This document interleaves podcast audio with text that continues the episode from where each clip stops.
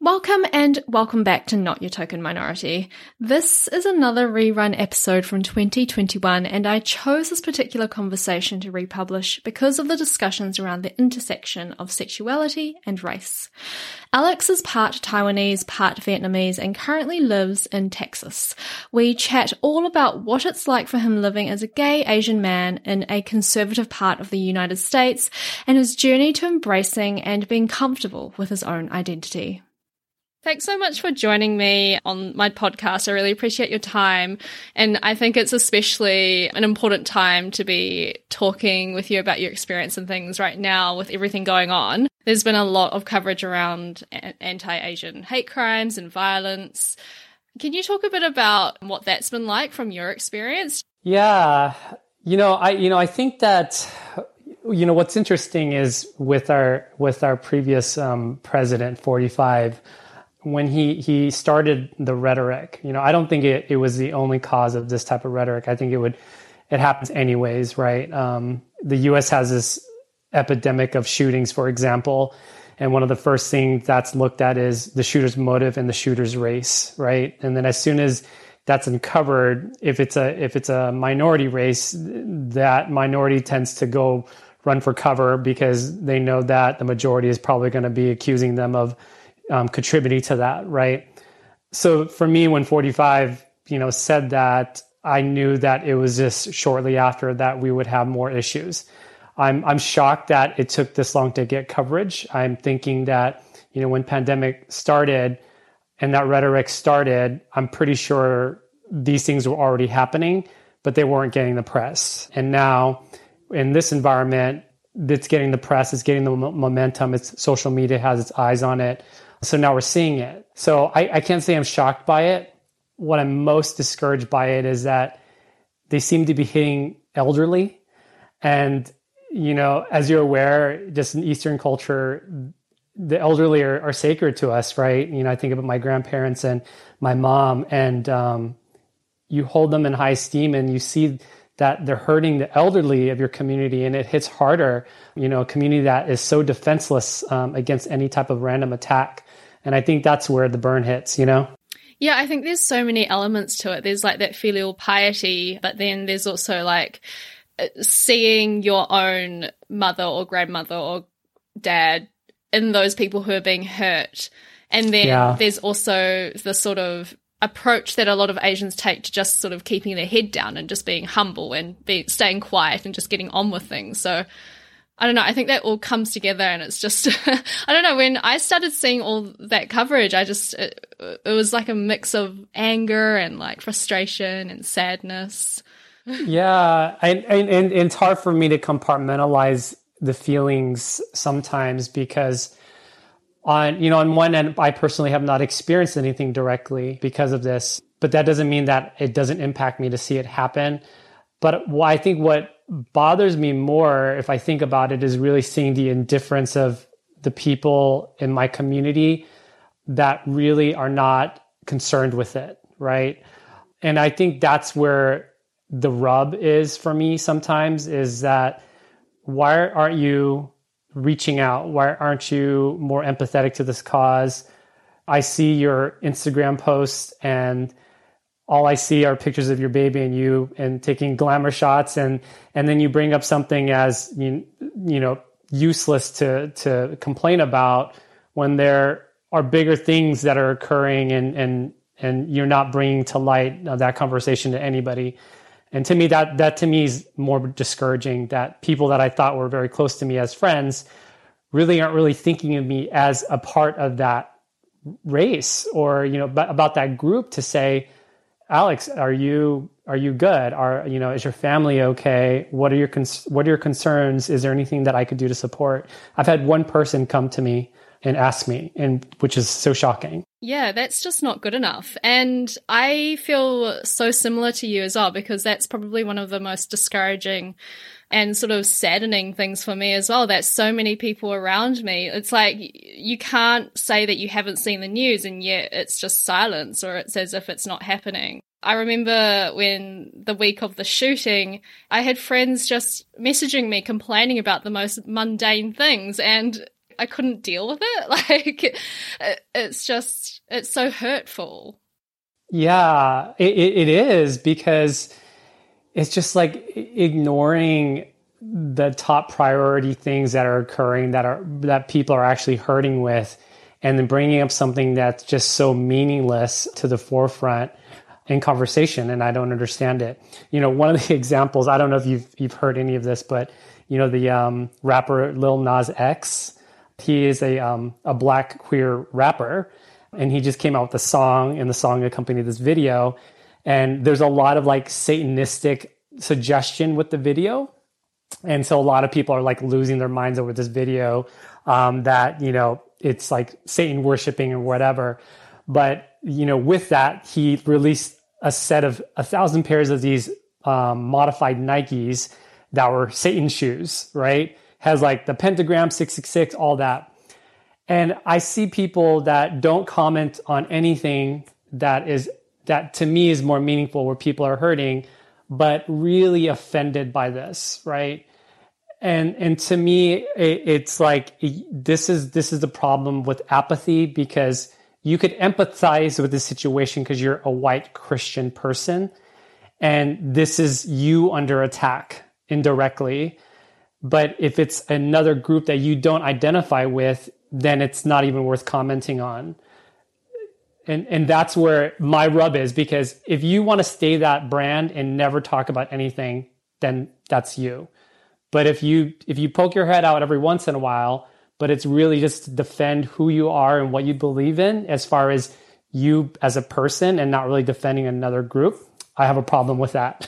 Yeah, for sure. And for me, a lot of the process has been kind of figuring out, you know, like these people around me, like I know that if something happened in front of their eyes and they would speak up or do whatever, but then it's like, is that enough?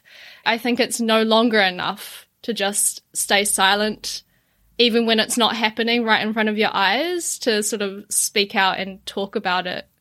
Yeah. And the the way I see it is like, I can see my my my group, my friends, come to my rescue because they love me.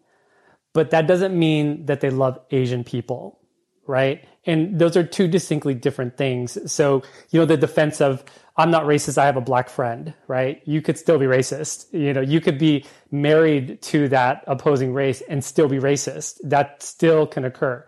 So for me, yeah, those people that I'm I'm really disappointed by will come to my rescue. I know they will do that. But that just means they love me. It, it doesn't mean that they love my race, my culture, my family, where I come from. Yeah, that's so true. And going back to something that you brought up before, like the, just the lack of people who have even bothered to reach out and ask if you're okay. I had two of my friends message me, and they're both women of color, and I could not articulate how profoundly moving it was for me to actually receive those messages. And all they said was, are you okay? And I'm here for you. And honestly, that is all you need to say sometimes, because I know that some people, they don't know what to say in these situations, but I'm saying that all you need to do is literally message your friend and just be like, are you okay? Yeah. Yeah, I totally agree. And, you know, I, I think about the way I reacted with Ahmaud Arbery and George Floyd last year and Breonna Taylor.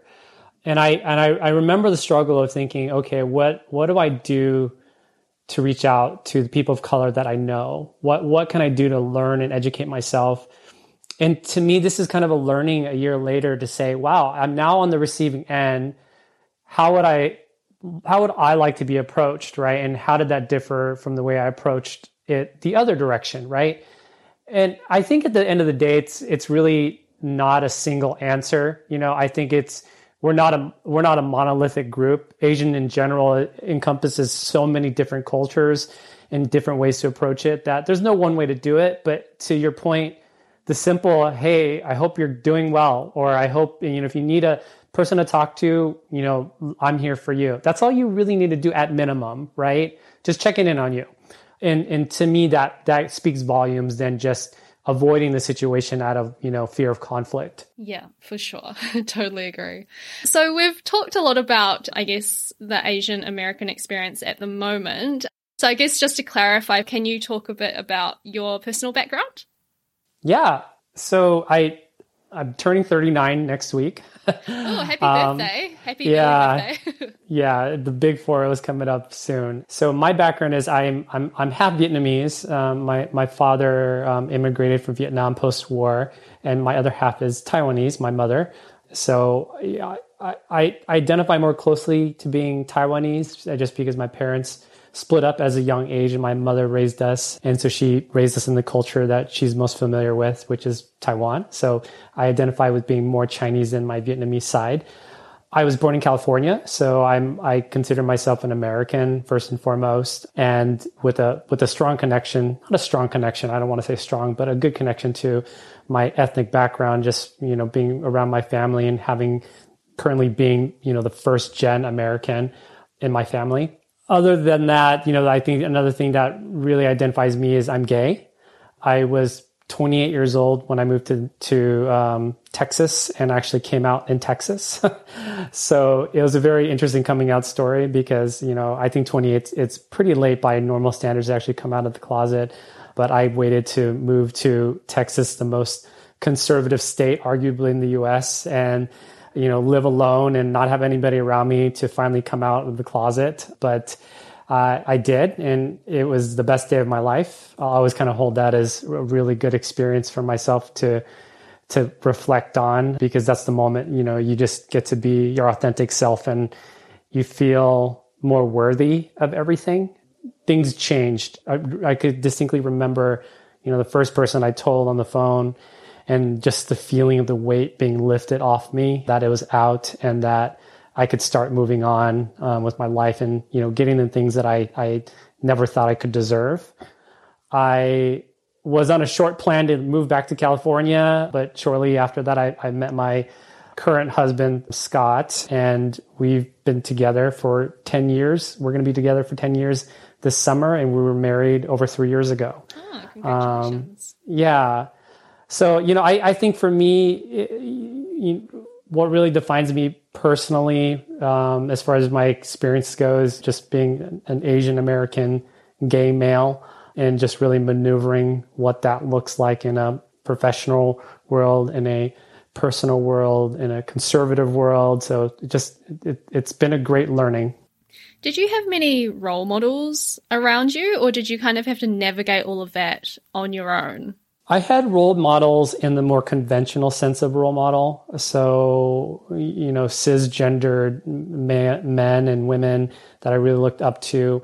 But I really didn't have any type of role modeling for a gay person. All I really had exposure to as far as gay people was what I saw in entertainment. Being born in the eighties and growing up in the nineties and early two thousands, there wasn't much well-rounded representation of gay people. It was always the stereotypical gay person portrayed in a very stereotypical way. Like super um, I think, flamboyant. Yeah, super flamboyant and all this, you know, just like, you know, the life of the party and, you know, not going to settle down, living a life of just whatever they want. And people do that. And I think people do that whether you're gay or straight. It's just that when the representation only focuses on one genotype, there's a bit of a misrepresentation there. What I think about it is when I, when I came out to my mom, the first thing she was worried about was kids, not having kids. And the second thing was me getting AIDS. That kind of gives you some insight on what's really being portrayed out there of gay people if, you know, those are the top two things that you start thinking of. The kids thing I could get, but getting a disease is just interesting because it's not just gay people that get AIDS. Yeah, exactly. So, that was all driven by, it's not a marketing thing, but it was kind of the messaging, right? In sort of the seventies and eighties, wasn't it? That it was like a something related to homosexuality. And it was, wasn't it kind of used to demonize it as well? Yeah, I mean, it, it's...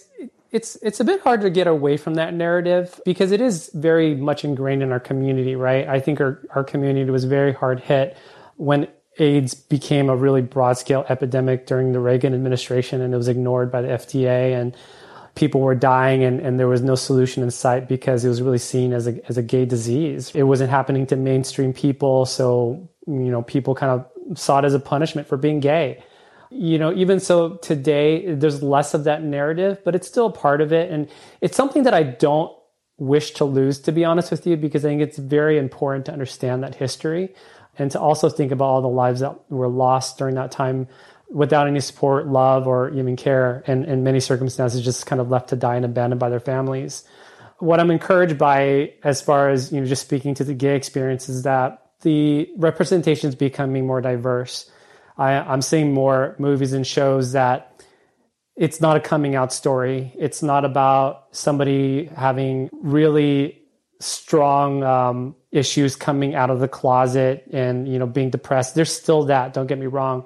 But there are a lot of represent, rep- representative stories where, that are very great. I, for example, had a fantastic coming out. I, I was only met with love. All, all my male friends that I thought would push me away cried with me. And it, it was, it all changed, right? And and so there are stories like that. And, you know, that those stories need to be told too, just to give a, a well-rounded understanding of what it is to be gay. I'm really glad to hear that you had such a positive coming out experience. Do you think that lack of representation kind of contributed to you coming out quite late? Yeah, I do. What happens is if you don't have a lot of representation of, of who you are, and everybody just takes snippets of what society tells you that you are, then you usually get just the real bad parts of it, right? You get the comments of, you know, oh, that's so gay. Or, um, you know, you, you hear comments about other, you know, gay people or, or things like that. You just get the negative of it, because if you're in a, if you're in a, if you're an outsider in a very majority type world, you, you really only see the poor side of that representation, and you don't get anybody that really tries to exemplify what it could be for you. I had to find that myself. And the way I really found it was honestly getting into my first relationship with a boy and really feeling the butterflies for the first time in my life and thinking about the possibility of not being lonely and, and, and having happiness. And after I, I felt that, even though it didn't last, I knew it was worth it. And that was enough for me to kind of model myself towards something better for myself. But yeah, it's, it, it wasn't easy. I mean, afterwards I went to therapy, lots of work to get there, but, but, you know, it, it's, it, it, it, it's possible. And there's a lot of, it gets better campaigns out there. And I, I truly believe that when you are, you are on, um, you know, the queer end of, of life or something that's not majority driven, it gets better. You, you find your family, you find your niche, you find your voice, but you have to really put work into it. And did you have any fear around how your mum would take it? Oh, yeah. So I, you know, I came out at twenty-eight. I told all my friends, and then, you know, friends are easy to tell. And then you start going to family. And I have one sister who's older. And when I told her, her first response was, you can't tell mom. It was just a gut reaction. I don't fault her for that. And it's just, it's just what she felt at the time.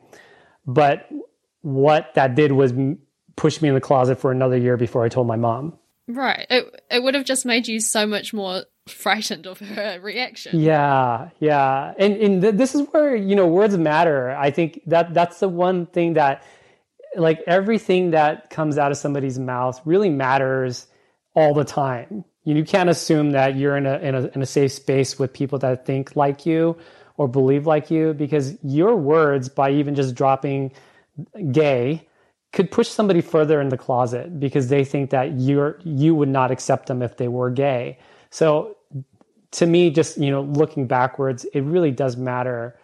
But, you know, as far as my mom goes, I, I decided to tell her on a trip back home. My grandfather was ill, so I went back to go see him. It was a really hard weekend. Um, he came out of it, and I was going to go fly back to Dallas, and my mom was taking me back to the airport. And I remember saying, okay, well, it's not a good time because grandpa's sick. But then I thought, you know, it's never going to be a good time because you're going to come back, it's Christmas, and you're going to say, it's not a good time because it's Christmas and you want your mom to be happy, right? So I just said, you know, I'm going to tell her on my way to the airport because that way I know the conversation will end and I'll be off on my way, right? You can escape. Yeah. So I, I remember seeing, um, you know, my hometown, I remember seeing all the the exits on the freeway and saying, okay, when I get to this exit, I'm going to bring it up. And then I would go to the next exit and say, okay, I'm going to bring it up. And then I finally just said it while I was driving, and it was extremely emotional, and it was just a very dizzying situation. And I got dropped off. My mom wasn't, she's not this person that says, get out of my life type situation. She was just trying to absorb it all. And I think she took it really well. I, I wasn't afraid that my mom would say something or do something that was drastic.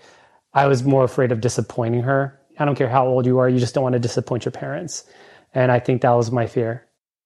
What about the situation did you feel would disappoint her? You know, I, I, I've always inadvertently felt, you know, the male pressure of the family. My parents splitting up early and, and really me really being raised by my mo- mom and my sister. I had to kind of grow into what it meant to be the male of the family. And I always wanted to deliver what I knew what my mom wanted, which is a good job, a good wife, kids, a big house. One day she would move into the house, take care of the kids. We'd have this, you know, big extended family in the house, and she could be proud of her, her son, you know? And so in my mind, I was really crashing down on what that looked like for her by telling her who I was, who I am. So that was my fear.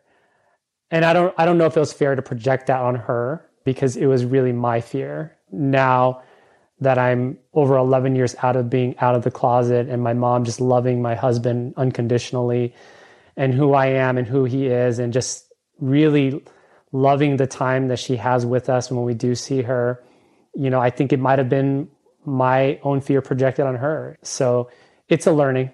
I think um, as kids of... I can only speak from like the Asian experience, but we, I think we do project a lot of our own fears onto our parents when actually all they really want is for us to love our lives and to be happy. Yeah, I agree. And, and you know, I, I feel like oftentimes Asian parents in Western cultures, we almost assume that they don't get it. Mm.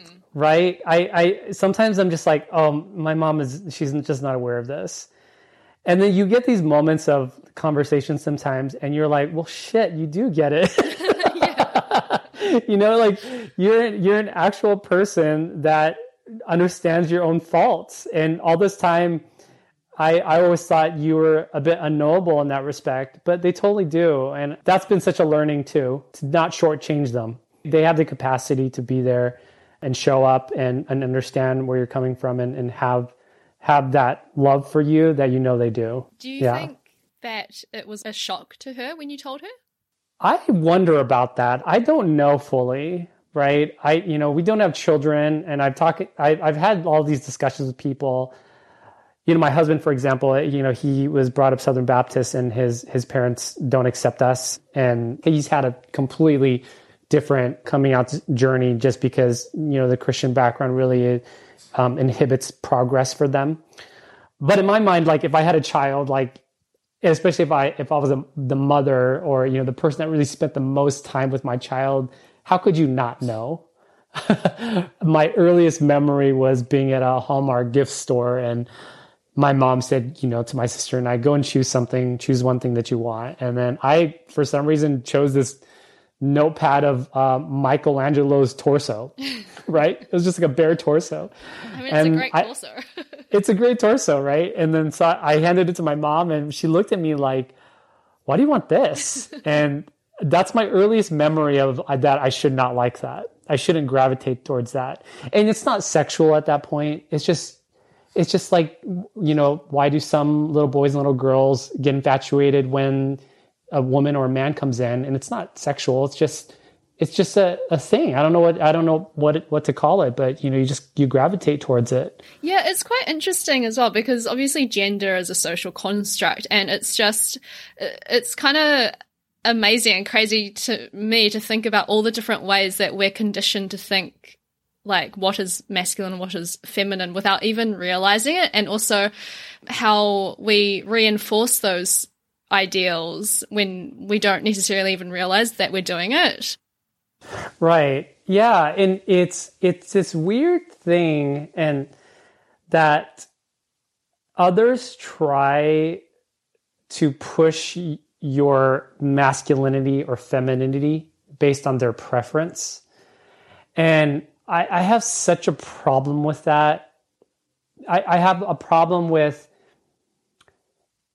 okay, so in, in the gay community, right, I, Asian men, and I think Asian men in, and even in the straight community, it's statistically shown that Asian men are the least sexually desirable. If you look at dating websites, if you look at porn websites, Asian women are fetishized and Asian men are totally desexualized. And, you know, from my understanding of the origins of that, it's clear, you know, with colonization of why this occurred in history and time, that Asian men were brought down to this, this space to be seen as effeminate or non-sexual. So I think when you're a gay Asian male, it's almost like a double hit sometimes, because people perceive you as having more feminine traits. Now, I don't take offense to that, because I don't think being effeminate is offensive, right? But what I do take offense to is when somebody has an expectation for you based on what they think you should be. Like if they see me on a dating website, they might make the assumption that I'm more on the effeminate end, right? Without knowing who I am. And when they see me, they might be shocked, and they might even make a little microaggressive comment of saying, I would never even know that you're gay, right? And I, to me, that's so offensive, because I mean, I don't really know that you're straight. You know what I mean? It's just like a really weird thing to say. Um, I, I, I don't know. I, I, to me, being accused of being masculine or feminine, I, I only find it offensive if it comes from a place of somebody having an expectation for you to be masculine or feminine. But if you yourself identify or really have an identity of one or the other, that's really your choice. And being more feminine or being more masculine is n- not a negative nor positive. It's who you are. Yeah, for sure. What What was it like for you then, growing up as an Asian boy in a world that is constantly telling you how unattractive and how unappealing you are? I feel like it's like it, it you don't know sometimes when you're in it that it's horrible. Me not really dating dating until later in life, I don't think I really understood how awful it is until I really started to date. You know, and I think when people are able to put ethnic preferences on dating apps and websites and things mm-hmm. like that, it really, it's, it, I remember just like being in that place of, oh my gosh, like I would like to connect with this person, but they don't have Asian listed. Right. Or they might even have no Asian listed, like right. literally in their profile, no Asians. Mm. And then you're thinking, oh my gosh, right? Like I am, I am not sexually attractive. I, I am, I am seen as an outsider in this community. And this community only really likes one, you know, type of person. Mm. Um, and you'd start believing that you are not attractive and you're not sexual. And I think a lot of that I still carry with me. I, I still, you know, have these long self-deprecating sessions with my husband all the time where he's arguing with me about how, how ridiculous I am. And I'm just saying, you don't understand. you, you know, you, you just, you just don't understand what it feels like to, Even even if you even if I was a straight Asian male, to really still have to go against that current of you are not a viable partner. You're literally not on the, the, the realm of sexuality for me. So yeah, I it's it's it's really difficult. I think some positives are is I think things are changing there as well. I I, I mean, Crazy Rich Asians was such a pinnacle moment for everybody that's Asian. I think you, whether you love it or you hate it. I just love the fact that they sexualized the heck out of Henry Golding, right? And, you know, have him with his shirt off, have him sweating, you know, have people swoon over him. And that's what needs to happen. And I, I want it to happen with more Asian-looking men. That's not the not the Henry Golding that's, you know, part white and part Asian. I'm not taking that away from him, but I want I want more just representation that all Asian men are in the same level of playing field, and they could be sexualized just like anybody else. So I watched a video on YouTube the other day, and I was talking to some gay guys about their experiences being discriminated ethnically because they were all like a- Asian of some sort. Have you also experienced that? Like, do you feel like there's a lot, there is a lot of discrimination within the gay community in terms of dating? Oh yeah, a hundred percent. My husband is white, and in the t- in the brief time period that I did date, It's very it's very white oriented as far as the gay dating scene, I would say. I'll, I'll even say that even if you're white Latino, it's still geared towards that type of um, person that's the most favored there. And you know, if you you do if you do follow groups on you know Instagram, oftentimes groups of gay men tend to be very one race and segregated. Oftentimes, like there's very few times where I see a very mixed group of friends um, that are all different ethnicities, but you you see the really white-oriented, very fit, good-looking phenotype all kind of congregate together, and you just feel very out of place. You know, it's funny with, with Scott and I. You know, we love our community, but I think it's a hard community to actually be in sometimes because there is that layer that you have to kind of break through to to become a part of a group. And I think making friends as an as an older adult is already difficult already. So when you have these very strong, tight-knit groups to enter in as an outsider, it's always takes some work. And from my perspective, whether real or not, me being an, an Asian gay male, it's always a little more difficult. And and so oftentimes we have friends organically, and it's it's really irrespective of their their sexual preference, because at the end of the day, I don't care who you sleep with. So I just like you who for who you are. Um, so yeah, I, I do think that there's a lot of discrimination that is in the gay community, not just against Asians. You know, I think it happens to all minorities. Yeah. Do you think there's anything that can be changed about that? Oh man, I, I, I just, I think the only thing that could happen is, you know, rep- more representation. And, th- you know, what I'm seeing oftentimes too is that even in, in, in gay representation in media and film and shows, oftentimes the person that's brought forward as the gay person is that really good looking white type. There are very few characters that are that even non-good looking Asian type or very good looking Asian type, or just a different diversity of who you're looking at as the gay anchor character. So, you know, I, I think that with, with changes there, you know, I think people will kind of see things differently. I, I, I think, you know, Asian characters, Asian male characters being sexualized as well that are gay is helpful. Henry Golding actually did a gay film called Monsoon. Okay. He did a, it was a very independent um, film where he, he plays a, a gay male. And I loved it because it was really looking at a central character that was not white, good looking, and that was very sexual being a gay male. So that, that to me is progress. Yeah. I think for people who haven't had true representations of themselves around them, it can feel so reaffirming and validating when you see yourself in another, right? Yeah, it's unreal. It's really unreal because this whole time growing up, and I'm sure you experience the same thing, but you watch all these things of everybody but yourself. And how do you learn about and love yourself if you don't see yourself in anything? And and when you do see yourself, back in the eighties and nineties, you were looking at like Long Duck Dong. You were looking at, you know, these people that weren't representative of who you are. I, I remember being in elementary school, and one of my white friends said to me one day after knowing him probably for the entire school year, he said, "I thought you were Mexican, Alex." I said, "What?" what?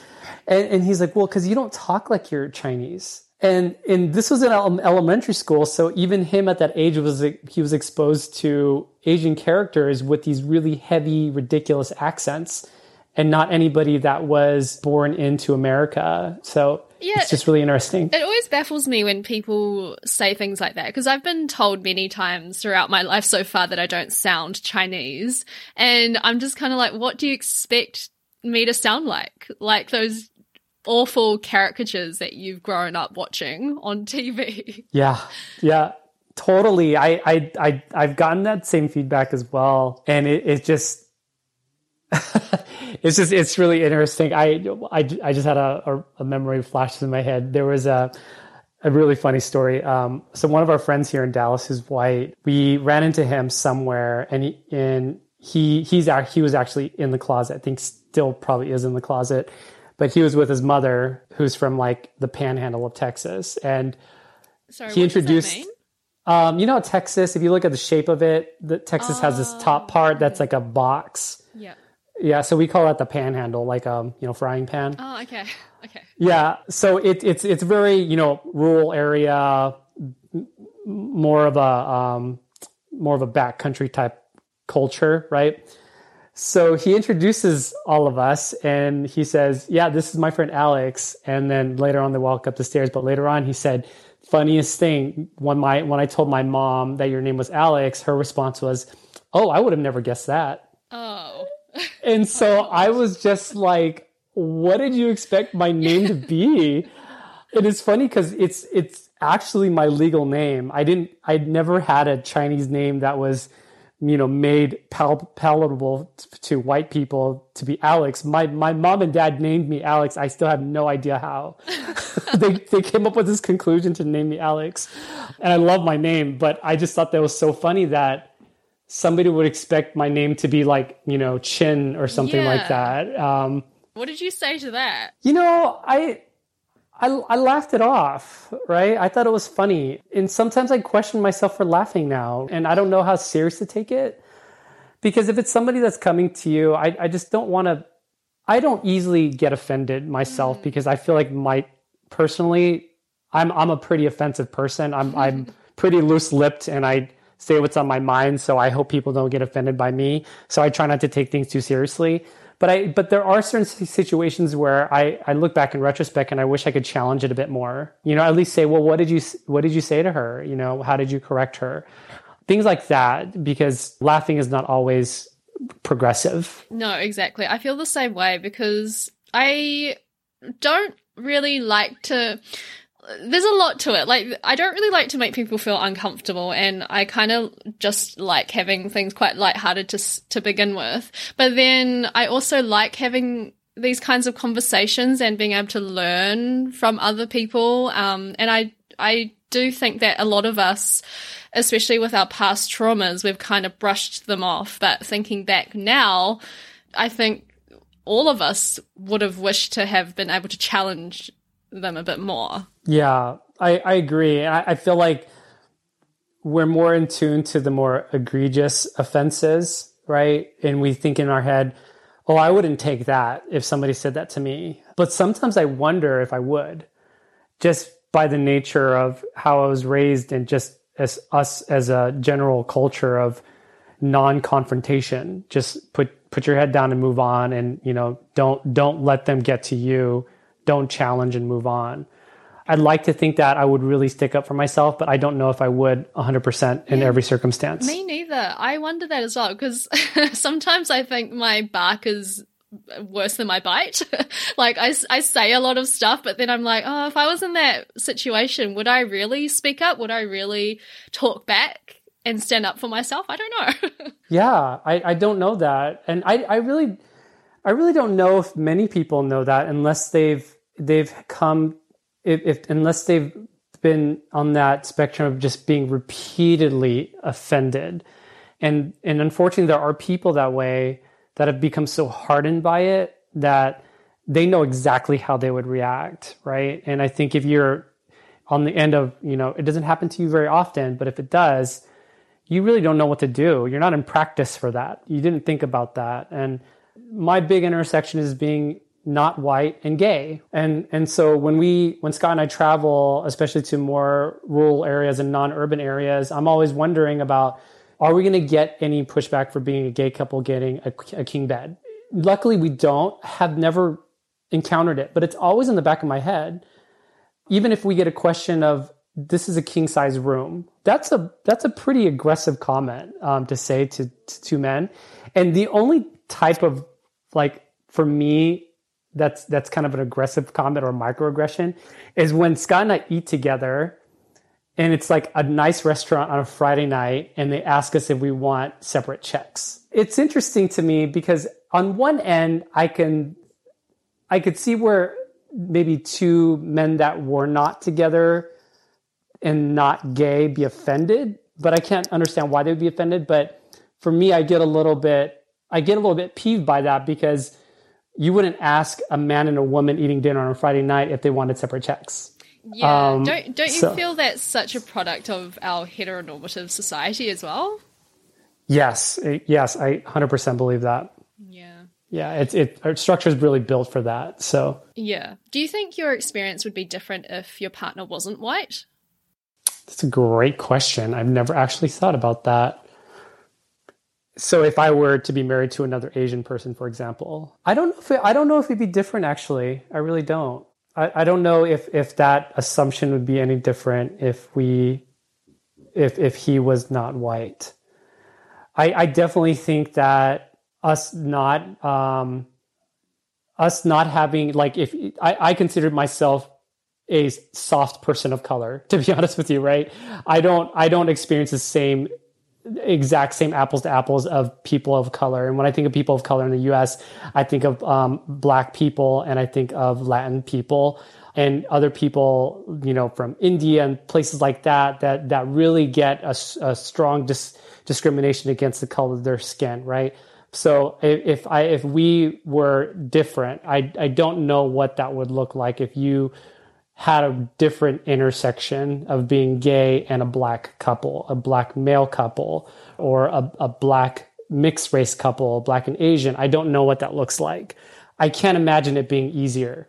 I mean, I think I think the more the more minorities that intersect with the person, the harder it gets. Even if that person was not gay and just Black, there's enough systemic racism here and in the world that already makes the baseline lower for them to move to a more equitable state. So you, you know, you confound that with sexuality, queerness, you know, transgender, not living that heteronormative profile, then it gets really difficult, right? It gets really, really complicated for that person to exist and to occupy space and allow people to give space for them. Uh, I feel like a lot of times in those, those those persons, and you know, sometimes my, myself, you're very cautious of how much space you occupy. You you always think about, I, I'm not deserving of everything in this room, so let me occupy as, as little as possible to allow for the other people that deserve it, the space.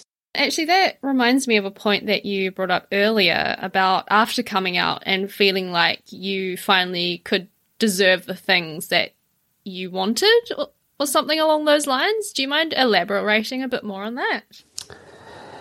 Yeah, you know, what was interesting for me coming out was, prior to coming out, I was just an Asian male.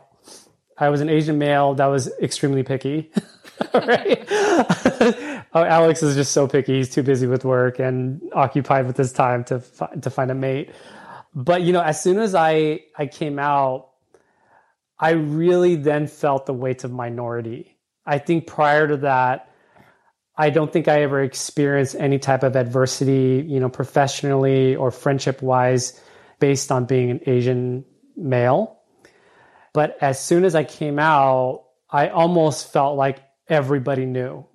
I actually remember coming out and going to the Gayborhood area on accident because I was looking to get a tattoo in, in, in Texas. And the gay, and this tattoo place happens to be on um, the main gay thoroughfare in Dallas. And I remember coming out of that car into the tattoo parlor and finally realizing that I was in the gay area and feeling so out of place. And I was like, I do not fit in this community. This, because a part of you is still in the closet and a part of you is repulsed by it. Because part of being in the closet means you learn to hate that part of you. So everything about it you hate. Like, for example, prior to me coming out, I wasn't attracted to gay men. I was attracted to more straight men, right? When I saw gay men on T V, I didn't gravitate towards those guys because in my mind, I needed to reject that person. But after I came out, then I found gay men much more attractive than straight men. And it, it, the whole, the whole thing just switched for me. But I remember going through that situation. I actually called um, our mutual friend, um, Jenny and Mike, and, and really having a hard conversation with them saying, I don't know where I, I fit. You know, I, I don't fit in your world anymore, and I don't fit in the world where I think I should fit. And I need to see a therapist. Right. So that's, that's when I started seeing a therapist. Um, but, you know, I, going back to your original point of just like being deserving of it, um, you, you realize that you've been missing a part of your life that was, that's so needed as far as growth goes, like romantic love. I think the majority of people need it. I know there's people that don't, right? And, and I, I want to leave space for that. But I would say most commonly, you know, companionship is important, whether it be just sexual companionship or really just having somebody there that loves you in a different way. I didn't know that, that I needed it that much until I knew that I could survive if everybody left me, and they would be worth it, because what I would get from this companionship would be everything that I would want as a person. So for me, like coming out was that ticket for me to say, you deserve this, you need this. Um, this is a part of, of who you are and how to be happy. And if there are people that walk away from you, it's worth it, because this is more worth it. Um, and I think that's how I encourage myself towards just being my authentic self. Do you feel like you are a part of a community now? Oh, that's a good question. I want to say yes and no. I, I don't, you know, my, right now being somewhat displaced from my, my core group, our core group in California, I do feel a little bit misfitted. I, I really enjoy and love the friends that we have accumulated here in, in Dallas. But I don't know, I, I, I don't know if, if it's to the depth of fulfillment that I would want, or maybe I'm comparing too much to childhood friendships. And maybe that's unfair, because I think those friendships have likely evolved without me being there and kind of being more distant with it. So maybe everything has changed, including myself. And maybe as you get older, your need for that community kind of diminishes because it's more reliance on your partner. So I can't really say that I have, and I can't really say that I haven't. I, I know that the people I know here make me happy, and I hope I make them happy. That's all I can really say. I, I can't really go deeper into that, you know? Do you think you'll ever leave Texas? Yes. That was quick. I, you know, I say it quick, not to say that I hate it here. You know, what I, what I really, what I really was, what's eye-opening for me is that I get this question all the time. Why do you live in Texas, right? How do you deal with those politics? How do you, how do you deal with being gay in Texas? And I I, th- I think at the end of the day, people have more in common than they don't, and it, it's proof positive that, you know, we could be in a, in this this world that's seemingly not okay with gay people or or non-white people, and really maneuver beautifully, because people here are lovely. Like, I love our street, I love my neighbors. We just have a great residence and community and all that, and I I do love it. So I don't think that politics always equals closed-mindedness, and I don't think region really dictates what you're going to get, and I think that's the learning here. And I also don't think that you're any better by surrounding yourself with people that only believe the same way you do. I like to think that for us, we might be that diversity for those groups in our society, right, in our community, that don't have diversity at all. Like, when I'm bringing braised soy sauce, pork, and eggs to a potluck, I don't think anybody else is bringing that. Right. Right. And, and, and when I'm, you know, when we are a gay couple and I could just authentically be my gay self in front of these people that are not, um, you know, it's a change, because these people are going to have kids, and if they have kids and one of their kids is gay, they're going to have a different representative person in mind that their kids are going to be fine. And if, if I, if I only surround myself with people that are like me and, and believe in what I believe, then I can't disrupt any system at all just by being me. It's like passive active activism, I think. You're in a place where you don't really fit fully, but you just being you is a form of activism. And especially thinking about like the younger generations as well, kind of being the representation that you never got when you were their age as well.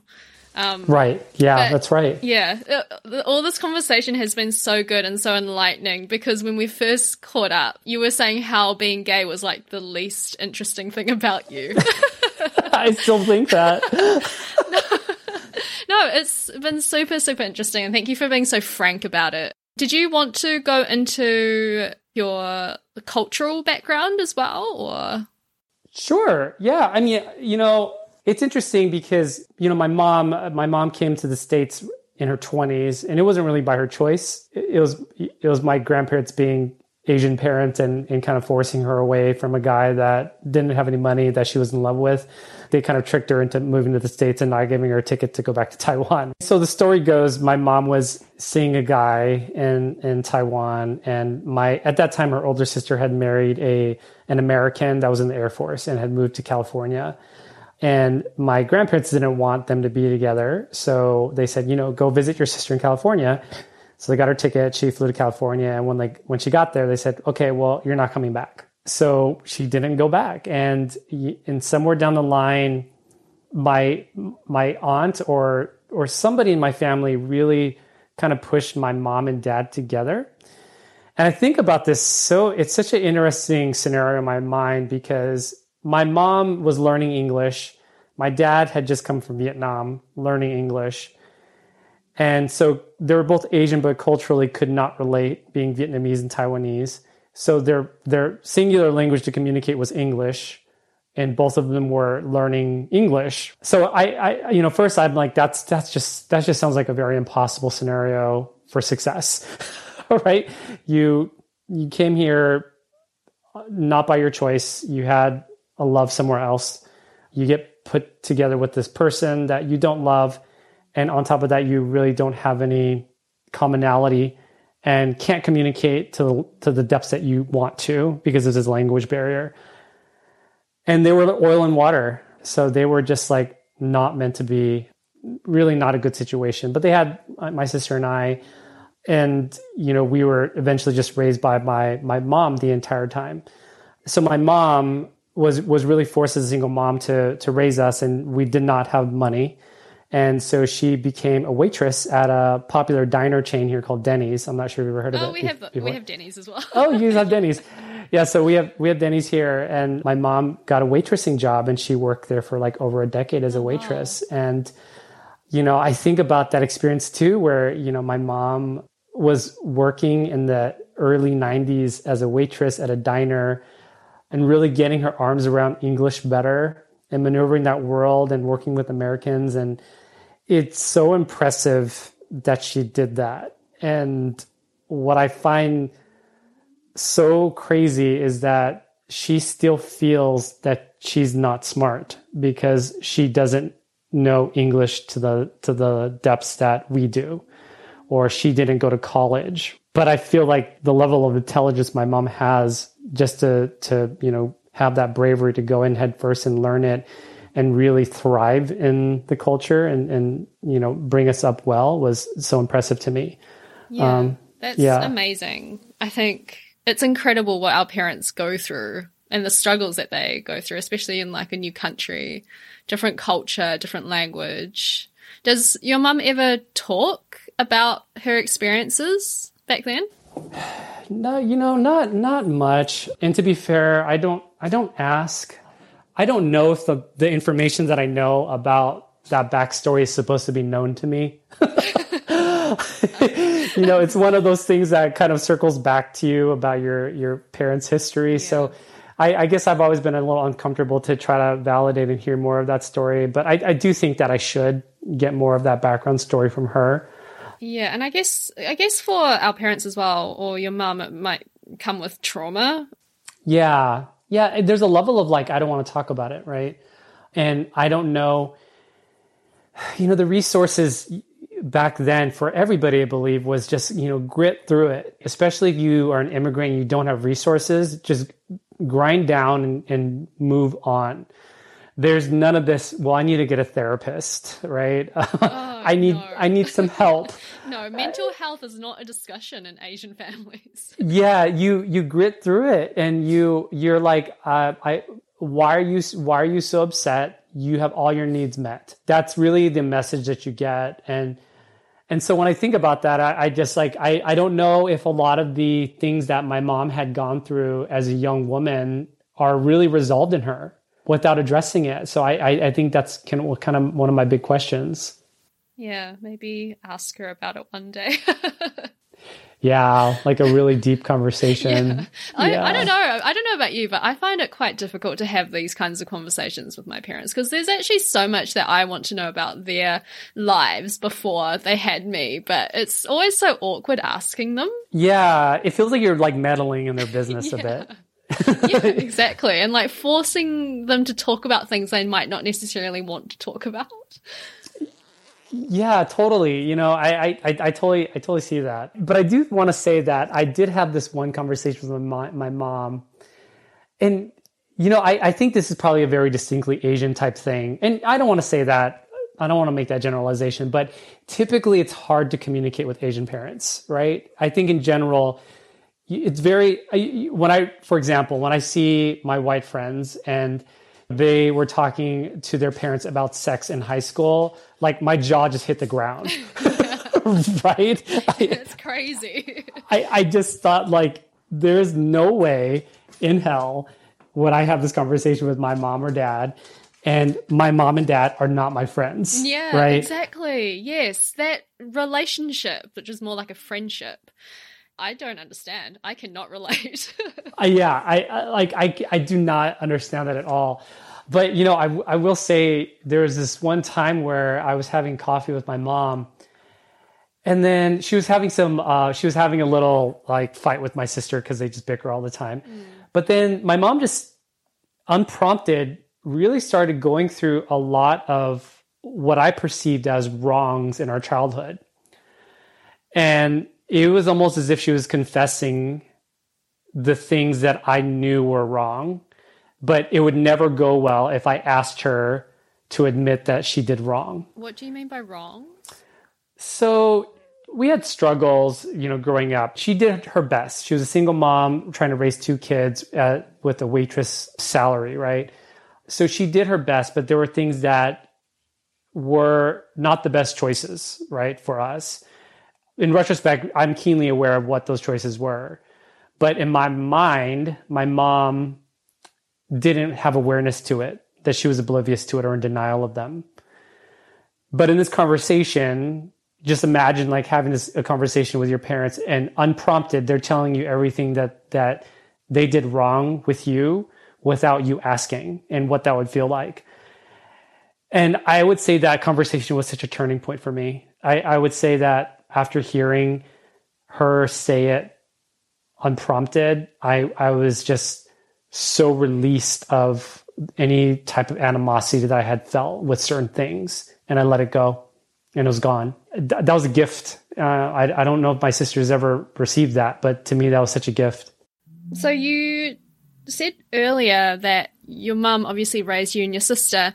Did she keep you guys quite connected with your Taiwanese background?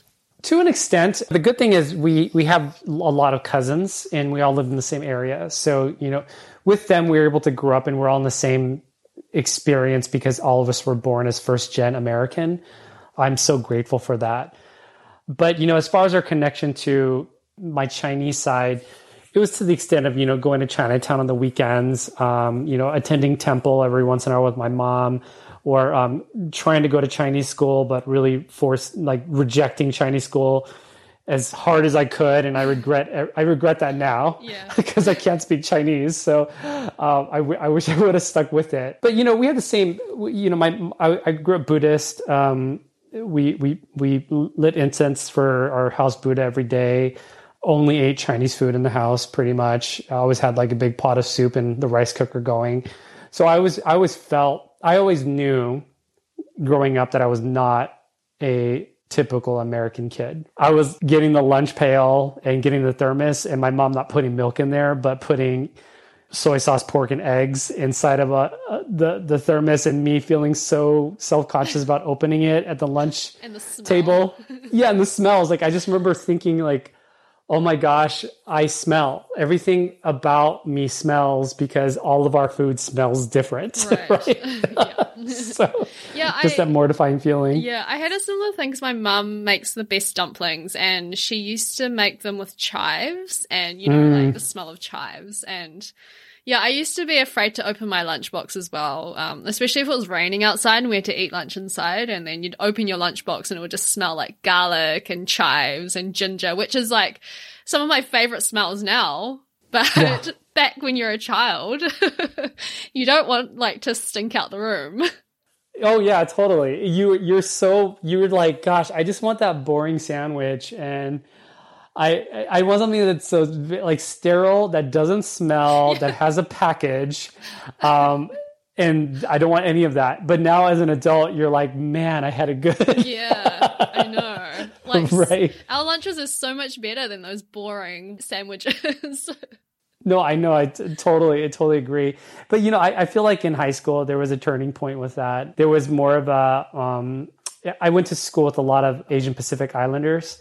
There weren't a lot of Chinese people or or other um, Asian races, but a lot of Filipinos. And so, you know, finding my my group there of other Asian people really helped me try to embrace it. So I remember starting to pack like, you know, baozi for lunch, and, and being able to have those foods and have people actually say, oh my gosh, can I have a bite of that? It was such a good change for me um, as I got older. Yeah. What do you think about the the trend nowadays with seemingly everything like Asian, like dumplings and like bao and like boba? I know it's it's um sometimes it's a bit jarring. I mean, I see kids eating sushi, and I'm like, there's no way I would have taught my kid how to eat sushi. It's too expensive. so um, I I don't have an issue with it unless it's very appropriated, and I think that it's just it. There's such a fine line be- between you know making sure that there's representation, but appropriating the shit out of it. And I think it, it happens so often, and it just, it, it boils me to see that. And it's not just Asian food. It's Mexican food. It's Indian food. It's taking something and putting it through this screen and making it palatable and not ever nodding to where it's from. I have a hard problem with that, a big problem with that, especially when the the places that are authentically owning those cuisines are seen as dirty and seen as places that you would not spend mon- more money on because they're they're cheap eats, right? You wouldn't pay top dollar. But if a if a if a, a non-Asian person opens it up and makes it look trendy, they could ch- charge three times the amount and people will pay it. Yeah, I have a, a I'm pretty skeptical towards that kind of stuff as well, because it's it's very much a thing here at the moment. These trendy Asian fusion places run by mostly white chefs, and I don't really like it when people associate, for example, like Asian food with being cheap and dirty, and that's the only way that you can eat authentic Asian food. I totally agree with you. There's um there's a restaurant in Dallas that's not Asian owned, and the name of the restaurant is Some Dang Good Chinese Food. Oh god. And I just saw this and was like, are you kidding me? Yeah. Right? It is just crazy. There was another Asian restaurant named Gung Ho. It, and it just, it's, it's just wild. A couple of years ago, there was a restaurant in New York City that was called um, Lucky Lee's. It was a, a white couple owned. And what they were advertising on social media before opening was that you could come here and have clean Chinese food and not feel awful two hours after eating. Yeah, actually, I and, think I heard about that. Yeah, and I mean, they, they, I mean, the Asian people broke the internet and just totally ripped them apart before they yes. opened. Because Lee was her husband, who's white. They had yeah. no Chinese chef consultants. It was all whitewashed. And and using the word clean, which is common to describe food that's healthy, but in context of New York Chinese food, which is so its own thing, and to equate that as like a juxtaposition against the dirtiness of that and say that, you know, ours is clean It's just so offensive. Oh, it's so offensive. And again, it's that kind of trying to bring it closer to whiteness thing as well to make it more acceptable. And it's completely ignoring where it's come from. Did you also hear about that company that tried to bring Mahjong into like the modern era? Mm, oh my gosh. I think that they said. Uh, yeah, I think those um, women are actually from Texas. I think oh, they're no. actually from Dallas. Yeah. Totally. Um, and they were charging like two hundred fifty dollars a set or something like that oh, for a Mahjong wow. set. Yeah. And I, I saw that, that they were just, they were just ripped as well. I don't fully disagree that what we own is what we own, but I do think that the people that, that are really interested in the culture will dig into it and love the culture. And if they love the culture, it comes out in what they do. But I don't think that it always occurs that way. Somebody looks at it and says, oh, I love Asian culture. I'm going to just do this on my own and not consult, not include, um, not try to be a part of the community and narrative and improvement, but just make my own thing and clean it. And and I think that's the problem, right? I just, in this day and age, with so much conversation around these issues going on, I just, I it blows my mind when people keep doing this over and over again, that they keep making the same mistakes and they don't do their research and they don't learn. Yeah, it's it's odd, isn't it? I, I think that if if if we ourselves were to open up a Indian restaurant because we love Indian food, I don't think that we would just like go at it alone and just get books and try to improve upon Indian recipes, right? I would I would want to, if I wanted to do a, a different spin on it, I would I would really want to dig deeper into what it means and what what things should should move from the original, right? And have it more of a, like an homage to it than just like an appropriation of it. I, I don't I don't know why that's not obvious to some, but I think that if you come to it from a place of privilege, then everything is is something for you to own. But if you don't, you question ownership more. You mentioned earlier as well that you didn't really struggle growing up as an Asian male. Is that because you grew up in quite a diverse community in California? Yeah, I'd like to think so. My majority population what growing up was Latino, being in Southern California. So a lot of Mexican kids were around me. Uh, I would say Filipino, Black, and white was not, I don't, I would even question if that was the real majority. It might've been like a forty percent. So it could have been a majority because everything else is kind of more, you know, broken up. So, you know, I always knew that I was not white. For example, I always knew that I was Asian and, and that I was different, but I don't, I don't remember feeling much adversity to it. But I think it goes towards where Asian people fit in the school system because we do have privilege there. When I think about not having privilege or not having a systemic racist issue is that people believe that you are going to be a great student and a well-behaved student and you're going to apply yourself and you're not going to cause trouble. Um, and to a lot of ways, you know, I think that is probably the generalization of, of, of, of who we are. But I didn't fit that norm. I was not the smartest kid in the classroom. I got F's and D's and I, I was not the best student. So I did, I definitely did not fit that mold. Yeah. And that's where the whole model minority myth kind of comes in as well. This idea, right, that Asians are the better minority because they're well-educated, good at school, get good jobs. Yeah. And, you know, the funny thing, I after our, our earlier discussion, I was, I was kind of like thinking about why model, model minority bugs me. And I was really thinking about, does it really offend me to be called a model minority? And I think at the end of the day, overall, I'm going to be honest, I don't think it does. Because what, all the things that you said are all positive things. There's there's a lot of people with stereotypes with really bad implications, right? That really systemically hinder them. And, and being mild, model minority does not hinder us. But what I hate about it is that it implies that there's a non-model minority.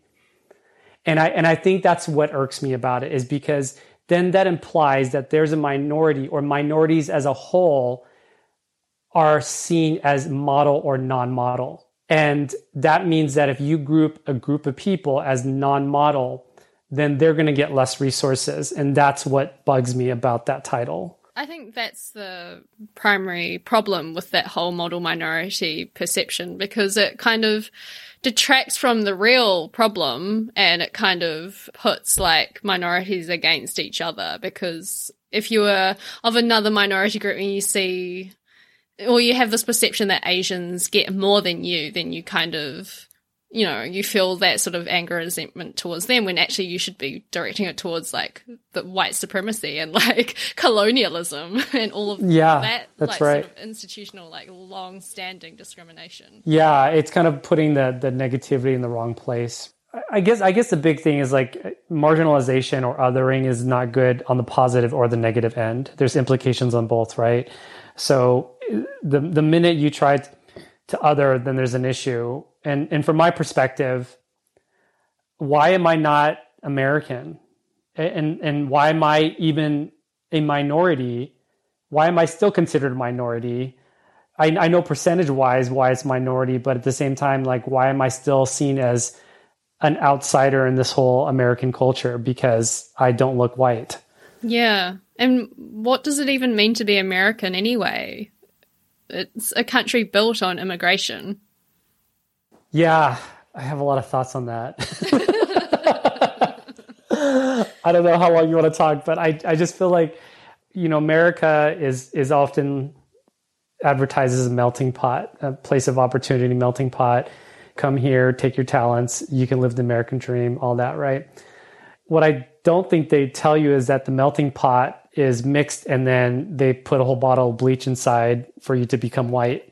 And if you if you're not white, then you really didn't melt into the culture. And if you do become quote unquote white, then you get accused of being whitewashed, or, you know, I could be accused of, of sounding white, or, you know, I always struggle with that. Like, how how is my accent white?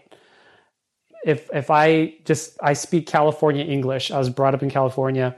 So how can I be accused of not sounding Asian, but sounding white? And why do white people get to own how I sound? I, I, I don't I don't understand that that that type of a, a concept. So my my issue with it with with like America is that, yeah, come come as you are, but make sure that you can become as white acculturated as possible in our melting pot, or else you'll be marginalized. Yeah, that's such a good point. And you did mention that the first time that we spoke, and it's so true, because they say the same thing for Auckland as well. It's such a melting pot of cultures, but actually it's also very whitewashed. Like, you'll never ever be truly accepted into the society unless you bring yourself close to whiteness. Right. Yeah. You, you, if, if I live in the neighborhood that I live now, which is predominantly white, you know, and I did all this Asian stuff to my house, I, I don't think it'd be very well received. Hanging the lanterns. Yeah, you know, like putting lions out front. Yeah. I don't know what to, to make my house look Asian. um, but you you do do you do everything to make sure to justify on a daily basis that you're not outside. You know, there's this this this concept of of, of coding.